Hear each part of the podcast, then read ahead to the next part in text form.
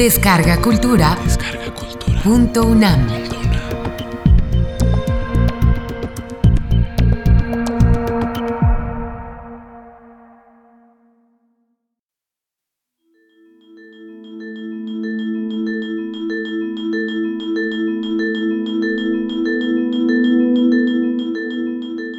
El miedo.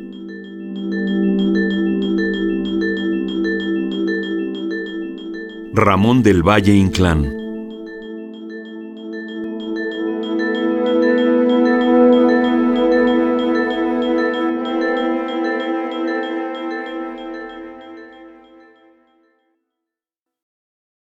Ese largo y angustioso escalofrío que parece mensajero de la muerte, el verdadero escalofrío del miedo, solo lo he sentido una vez. Fue hace muchos años, en aquel hermoso tiempo de los mayorazgos, cuando se hacía información de nobleza para ser militar. Yo acababa de obtener los cordones de caballero cadete. Hubiera preferido entrar en la guardia de la real persona, pero mi madre se oponía, y siguiendo la tradición familiar, fui granadero en el regimiento del rey.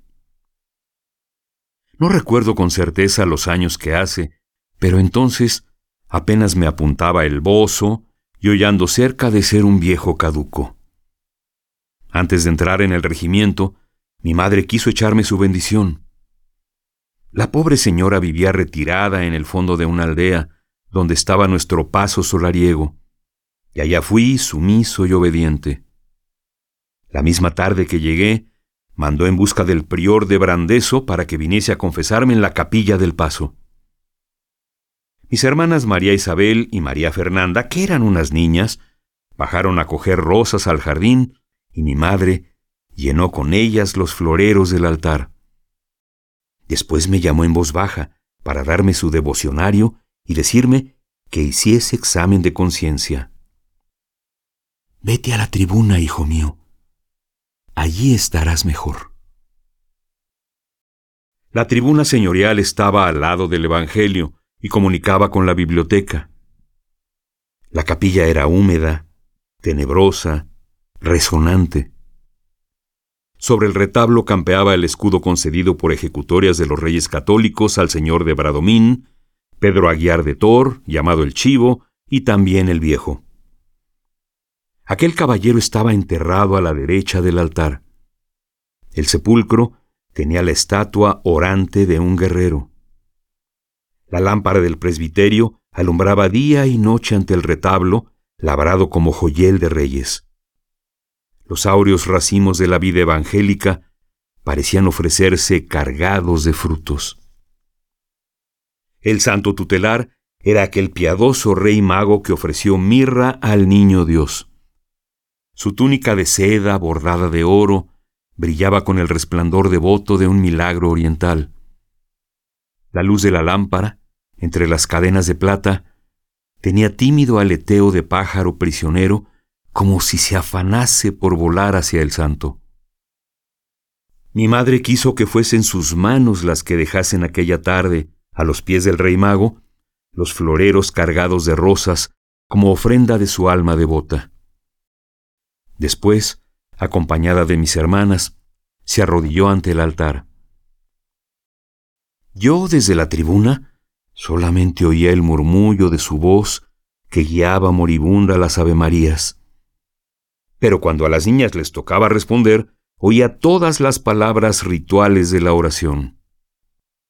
La tarde agonizaba, y los rezos resonaban en la silenciosa oscuridad de la capilla, hondos, tristes y augustos, como un eco de la pasión. Yo me adormecía en la tribuna. Las niñas fueron a sentarse en las gradas del altar. Sus vestidos eran albos como el lino de los paños litúrgicos. Ya solo distinguía una sombra que rezaba bajo la lámpara del presbiterio. Era mi madre, que sostenía entre sus manos un libro abierto y leía con la cabeza inclinada. De tarde en tarde, el viento mecía la cortina de un alto ventanal. Yo entonces veía en el cielo ya oscura la faz de la luna, pálida y sobrenatural, como una diosa que tiene su altar en los bosques y en los lagos. Mi madre cerró el libro dando un suspiro y de nuevo llamó a las niñas. Vi pasar sus sombras blancas a través del presbiterio y columbré que se arrodillaban a los lados de mi madre. La luz de la lámpara temblaba con un débil resplandor sobre las manos que volvían a sostener abierto el libro. En el silencio, la voz leía piadosa y lenta. Las niñas escuchaban, y adiviné sus cabelleras sueltas sobre la albura del ropaje y cayendo a los lados del rostro iguales, tristes, nazarenas. Habíame adormecido, y de pronto me sobresaltaron los gritos de mis hermanas. Miré y las vi en medio del presbiterio, abrazadas a mi madre. Gritaban despavoridas. Mi madre las asió de la mano y huyeron las tres. Bajé presuroso, iba a seguirlas y quedé sobrecogido de terror. En el sepulcro del guerrero se entrechocaban los huesos del esqueleto. Los cabellos se erizaron en mi frente. La capilla había quedado en el mayor silencio y oíase distintamente el hueco y medroso rodar de la calavera sobre su almohada de piedra. Tuve miedo como no lo he tenido jamás, pero no quise que mi madre y mis hermanas me creyesen cobarde y permanecí inmóvil en medio del presbiterio, con los ojos fijos en la puerta entreabierta. La luz de la lámpara oscilaba. En lo alto, mecíase la cortina de un ventanal, y las nubes pasaban sobre la luna, y las estrellas se encendían y se apagaban como nuestras vidas.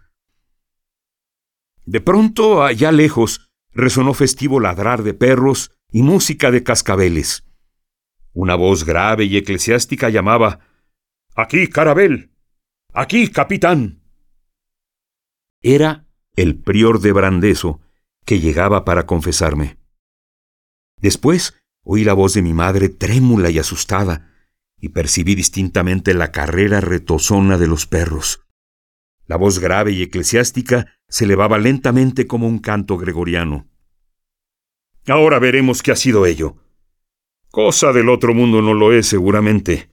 Aquí, Carabel. Aquí, capitán. Y el prior de Brandeso, precedido de sus lebreles, apareció en la puerta de la capilla. ¿Qué sucede, señor granadero del rey? Yo repuse con voz ahogada, Señor prior, he oído temblar el esqueleto dentro del sepulcro. El prior atravesó lentamente la capilla. Era un hombre arrogante y erguido. En sus años juveniles también había sido granadero del rey. Llegó hasta mí, sin recoger el vuelo de sus hábitos blancos, y afirmándome una mano en el hombro y mirándome la faz descolorida, pronunció gravemente Que nunca pueda decir el prior de Brandeso que ha visto temblar a un granadero del rey. No levantó la mano de mi hombro, y permanecimos inmóviles, contemplándonos sin hablar. En aquel silencio oímos rodar la calavera del guerrero. La mano del prior no tembló. A nuestro lado, los perros enderezaban las orejas con el cuello espeluznado. De nuevo, oímos rodar la calavera sobre su almohada de piedra. El prior se sacudió. Señor granadero del rey, hay que saber si son trasgos o brujas y se acercó al sepulcro y asió las dos anillas de bronce empotradas en una de las losas, aquella que tenía el epitafio. Me acerqué temblando. El prior me miró sin despegar los labios. Yo puse mi mano sobre la suya en una anilla y tiré. Lentamente alzamos la piedra. El hueco, negro y frío, quedó ante nosotros. Yo vi que la árida y amarillenta calavera aún se movía. El prior alargó un brazo dentro del sepulcro para cogerla. La recibí temblando. Yo estaba en medio del presbiterio y la luz de la lámpara caía sobre mis manos.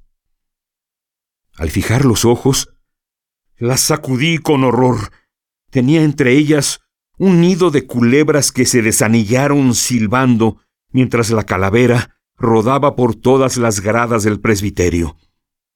El prior me miró con sus ojos de guerrero que fulguraban bajo la capucha como bajo la visera de un casco. Señor granadero del rey, no hay absolución. Yo no absuelvo a los cobardes.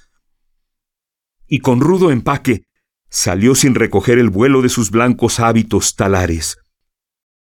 Las palabras del prior de Brandeso resonaron mucho tiempo en mis oídos. Resuenan aún. Tal vez por ellas he sabido más tarde sonreír a la muerte como a una mujer.